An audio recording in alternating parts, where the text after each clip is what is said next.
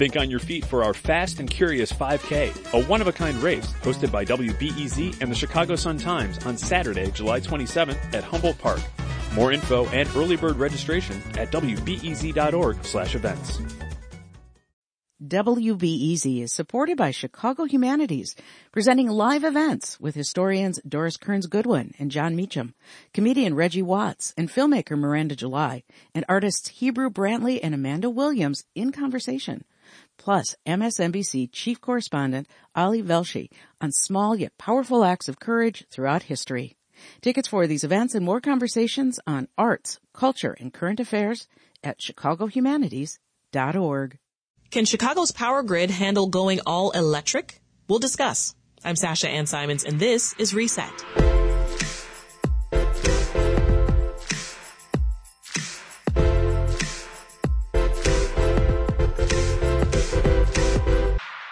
You might have heard about the city's push to move away from natural gas and have new buildings go electric. Think electric stoves, water heaters, and furnaces. Advocates say this move is an effort to improve people's health and to help lower carbon emissions. But that begs the question, can our power grid even handle that? And how can the energy grid itself become more renewable and less reliant on fossil fuels? We explored these questions with Karen Weigert, Reset's sustainability contributor and director of Loyola University Chicago's Baumhart Center for Social Enterprise and Responsibility. And I started by asking Karen to remind us why decarbonizing buildings is such a big deal and how it impacts climate goals, health, and equity. Well, decarbonizing buildings is in the middle of all of those topics, as you said. Yeah. And uh, I'll start with just the word. It's decarbonizing. So it's about, at the core, removing carbon from our economy and from uh, the places where we are. It's important in a place like Chicago because the majority of our carbon emissions actually come from heating, cooling, and operating buildings. So if you can pull carbon out of buildings, you've pulled carbon out of the economy in a really big way. Mm-hmm. Nationally, buildings are just second in terms of emissions. Transportation is actually first, but in a place like Chicago, buildings are the largest source. So that's the carbon side. Uh, and then there's the question of if you're fueling part of your building on something that is in your home or in your building being burned, and that's you know natural gas. If it's in your stove or if it's, uh, it's in your water heater, you mm-hmm. have combustion indoors, and so that raises the question of indoor air quality. And we've obviously spent a lot of time in the last few years thinking about air quality, so it's it's top of mind for folks. And so decarbonizing can also lead to different health outcomes when you think about removing that combustion from inside your home. I see. And then there's the big question of can everybody participate equally? Exactly. Yeah. I mean, when we turn on a gas stove, it, it releases something called benzene, uh, a known carcinogen, right? Which it's uh, causes it can cause cancer effectively. Uh, and there's research out of Stanford that shows that methane can actually leak from stoves even when they're not on. What's happening there? How big are the risks that we're talking about? Well, there's been a lot of research coming out now, and people really looking at this question of stoves, in part because of the pressure to decarbonize. Yeah. But also because we spend the majority of our time indoors. You spend 90% of your time uh, in school, at work, inside a structure, and so that air quality is absolutely critical. And uh, there's been more and more connection between what might trigger asthma, for example, which is an incredible challenge here in Chicago for so many of our families, and there are questions both about when the stove is on, so when there's the actual that combustion, but also are there leaks. All of this can lead to indoor air quality issues. So there actually people are looking at what is indoor air quality like when your stove is on, if it does not have a hood, if it is gas, and if your windows are closed.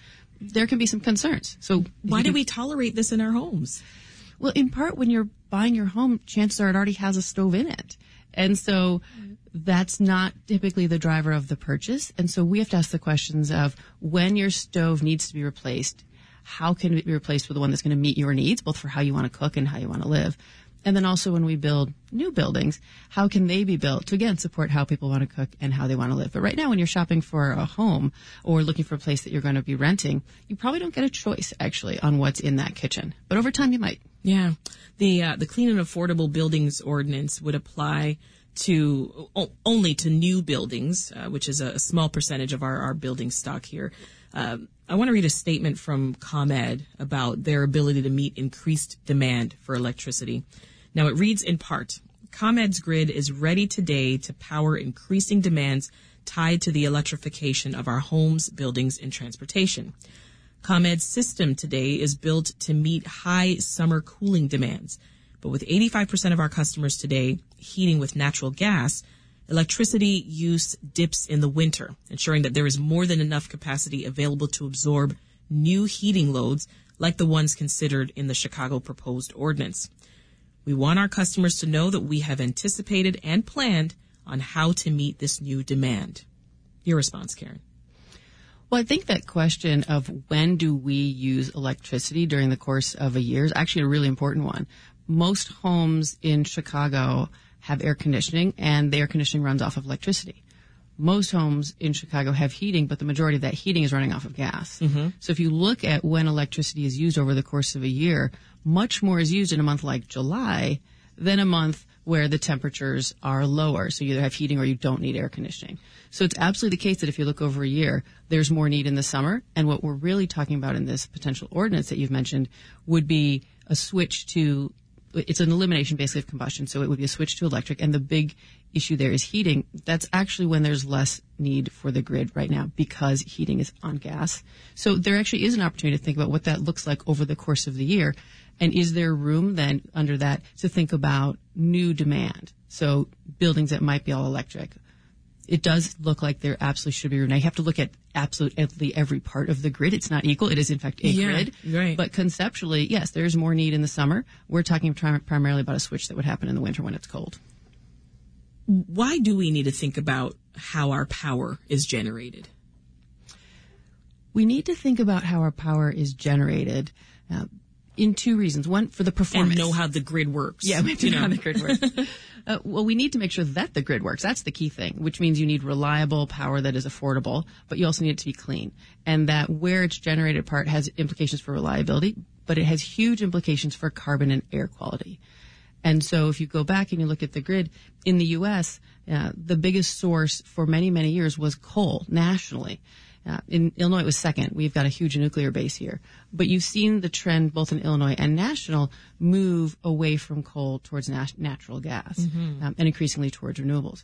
It matters because of the carbon composition of how you get that electricity, and it matters because how you create that electricity has huge implications for the air quality for the families who are near the actual generation sources.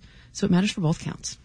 So uh, I want to look at where we, we currently get our energy some more, Karen. So Illinois, we know, generates more electricity from nuclear energy than any other state.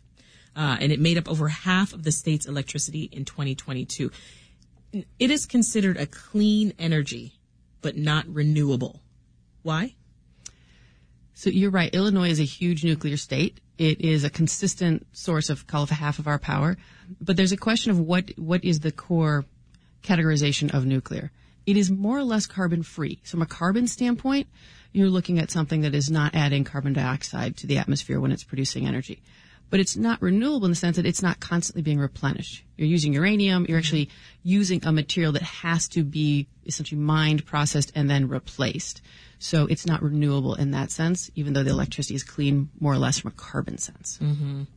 Uh, historically, we know coal-fired power plants supplied our state with, with a lot of our electricity, but there's been a lot of organizing and legislating to close those uh, those coal power plants.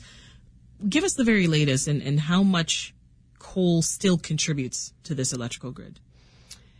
Coal has declined pretty dramatically. Yeah. From call it loosely 40ish percent to roughly 20ish percent in Illinois, with nuclear still being the largest source.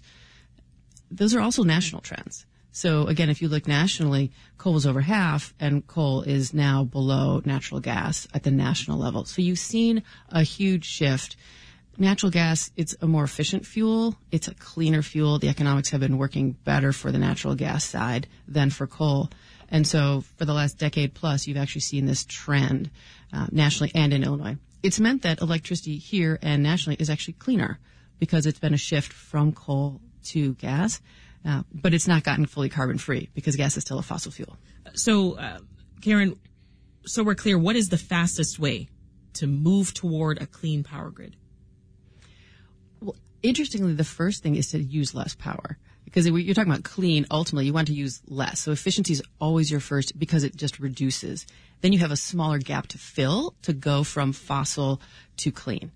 So that's the first step. And the second step is then how do you grow essentially what's called utility scale clean energy solutions. So that's like the big solar plants and the big wind farms. Because the way the grid works, there's generation typically somewhere, and then there's these long transmission lines, and then it gets distributed. That's the distribution end. Where we are in Chicago, that's all distribution. So generation is typically farther away. Um, you need really big utility scale solutions. So those those big wind farms that you'll see across the state of Illinois, that's an example mm-hmm. of that.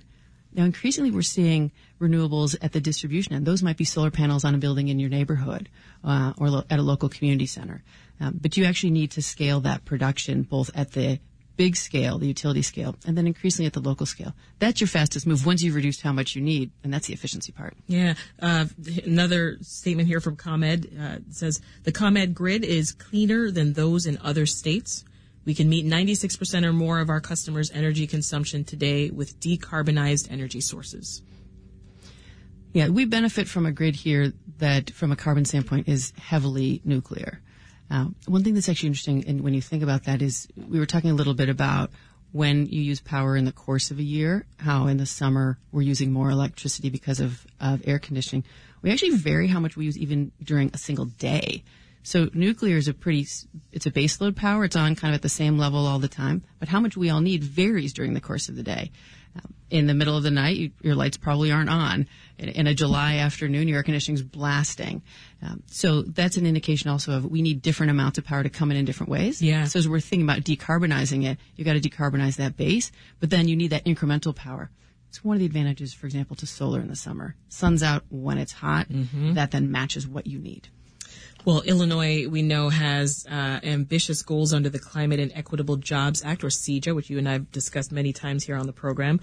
Uh, for those who don't remember, it wants to have 100% carbon free power by 2045, as well as more job training for a green workforce in communities burdened by environmental racism. Now, last fall, we spoke with Delmar Gillus, who's a chief operating officer at Elevate, who was part of writing the legislation. Here is uh, what he had to say on how implementing CEJA is going so far. So the good news is that there are a lot of opportunities out there. The incentive dollars are out there, and we're already starting to see pipelines where black, brown, and woman owned businesses are starting to get these opportunities. But as Jacob mentioned, it is going to take some time. There are some growing pains. And most importantly, I think everybody has to remember that this is nation leading legislation. Illinois is doing something that has never been done before yeah. with this large focus on equity. So there's a lot of excitement, but it's also going to take a lot of time to get everything in place. Anything to add, Karen? The, the legislation here really is comprehensive. I think that point about nation leading, it's the Climate and Equitable Jobs Act. So it is intending to link the human outcomes with the carbon outcomes. And uh, absolutely, that has not moved as fast as the folks who supported the legislation early had anticipated or hoped for. And, I want to jump back to you mentioned solar a moment ago, and, and we talk a lot about wind and solar. Uh, how does that energy actually get onto the grid so that we're clear? So any new energy source has to be connected in. So it's an interconnection question if mm-hmm. you're here. So it actually physically has to connect into the grid. It's basically electrons. And they got to go hang out with the other electrons to make it to your house and do what you need. Uh, but that also requires the economics and the policy to be in place so that new solar or renewables are built and so that they actually can get the processes approved to link in. So some of it's the physical, the electrons have to connect, but how do you get to that point? How much do they generate for us currently, wind and solar? So in uh, in Illinois, renewables have hit into the high double digits. So you're in the like 15, 20 percent ish range. Um, it, they're not at the 20 where they need to be. If I look at where we are right now, it's actually probably a little bit lower, kind of in the 10ish to 15ish.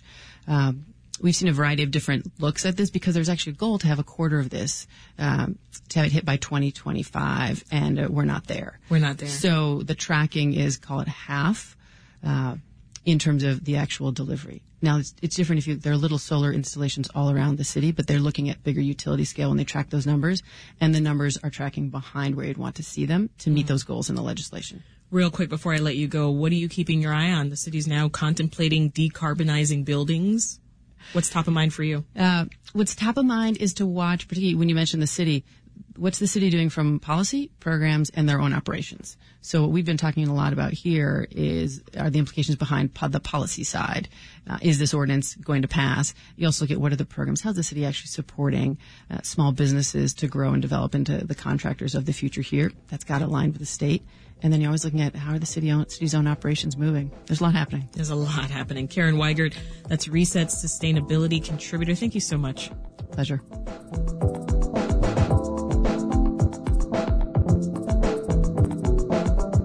This conversation was produced by Lynnea Domienik and it was edited and mixed by Meha Ahmad.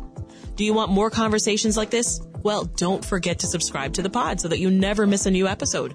We bring you conversations daily with an extra special podcast on Saturdays too. And if you want more reset, check out our newsletter. We break down the latest stories and put events happening across the city on your radar. Sounds like your cup of tea? We'll visit wbez.org slash reset news. That's it for this episode. I'm Sasha Ann Simons and we'll meet again this afternoon. Have you ever wondered why anyone drinks Malort? Or if there are actually lobsters in the Chicago River? Then listen to the Curious City podcast, where we answer all your questions about Chicago and the region. WBEZ's Curious City is part of the NPR network and available wherever you find your podcasts.